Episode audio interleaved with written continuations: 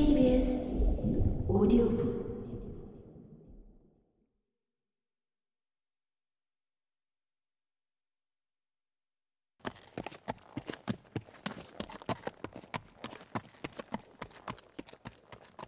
스페인 기병대의 좋은 말들은 혁명기에 대량으로 의용군에 넘겨졌다. 물론 의용군은 말들이 죽어나갈 지경이 되도록 열심히 타고 다녔다.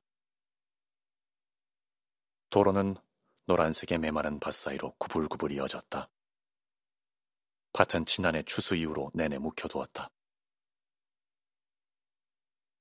앞쪽으로는 알쿠비에레와 사라고사의 경계를 이루는 낮은 산맥이 우뚝하니 자리하고 있었다.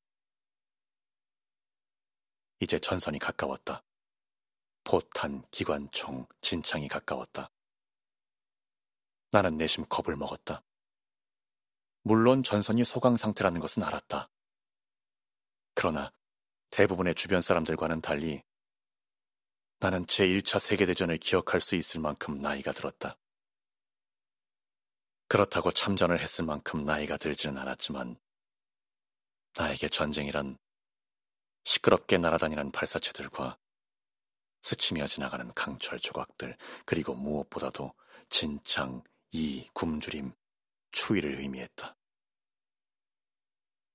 이상한 일이지만 적보다 추위가 더 무서웠다. 나는 바르셀로나에 있는 동안 추위에 대한 공포로 내내 시달렸다. 참호 속의 추위, 소름 끼치는 새벽의 경계 근무, 얼어붙은 소총을 들고 오랜 시간 서 있어야 하는 보초 근무, 군화를 덮는 차가운 진흙 등을 생각하며 밤에 잠을 이루지 못하기도 했다. 나와 함께 행군하는 사람들을 보며 어떤 공포를 느꼈다는 것도 인정해야겠다. 우리가 얼마나 형편없는 오합지졸로 보였는지 상상도 못할 것이다.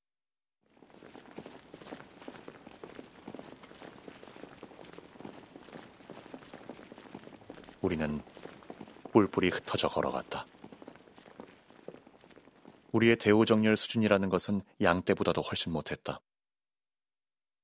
3km를 못 가서 종대의 후미가 보이지 않았다. 실제로 병사들 가운데 반은 아이들이었다. 기껏해야 16을 넘지 않는 아이들이었다. 그러나 모두들 마침내 전선에 도착했다는 기대로 마음이 잔뜩 부풀어 행복한 표정이었다.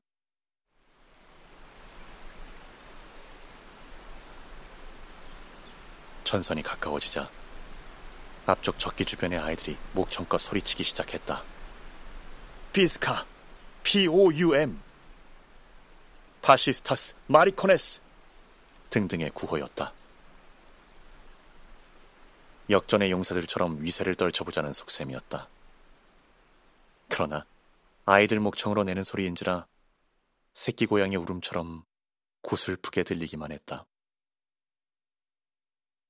공화국을 수호한다는 자들이 다룰 줄도 모르는 낡아 빠진 소총을 가진 이런 남루한 차림의 아이들 무리라는 사실이 두렵게 느껴졌다. 파시스트의 비행기가 우리 길로 지나가면 어떻게 될까? 그런 걱정을 했던 기억이 난다.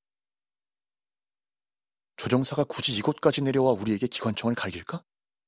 아무리 공중이라 해도 우리가 진짜 군인들이 아니라는 것쯤은 알아볼 수 있지 않을까? 도로가 산맥에 이르자 우리는 오른쪽으로 방향을 꺾었다. 그곳에서부터 노새가 다니는 좁은 길을 오르기 시작했다. 산 허리를 둘러 나선형으로 올라가는 길이었다.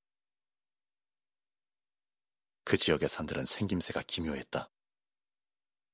맑은 모양의 꼭대기가 펑퍼짐한가 하면 갑자기 경사가 가팔라지면서 까마득한 골짜기로 내닫기도 했다.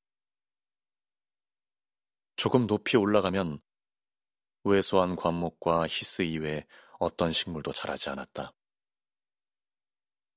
사방에 석회암이 허연 뼈처럼 돌출해 있었다.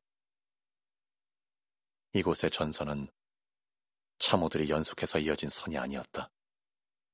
이런 산악지대에서 그런 식으로 참호를 판다는 것은 불가능한 일이었다. 산 꼭대기마다 요새처럼 만든 초소들이 점점이 박혀 있을 뿐이었다. 우리끼리는 그냥 진지라고 불렀다. 멀리서도 말발굽의 꼭대기에 자리 잡은 우리의 진지를 볼 수 있었다.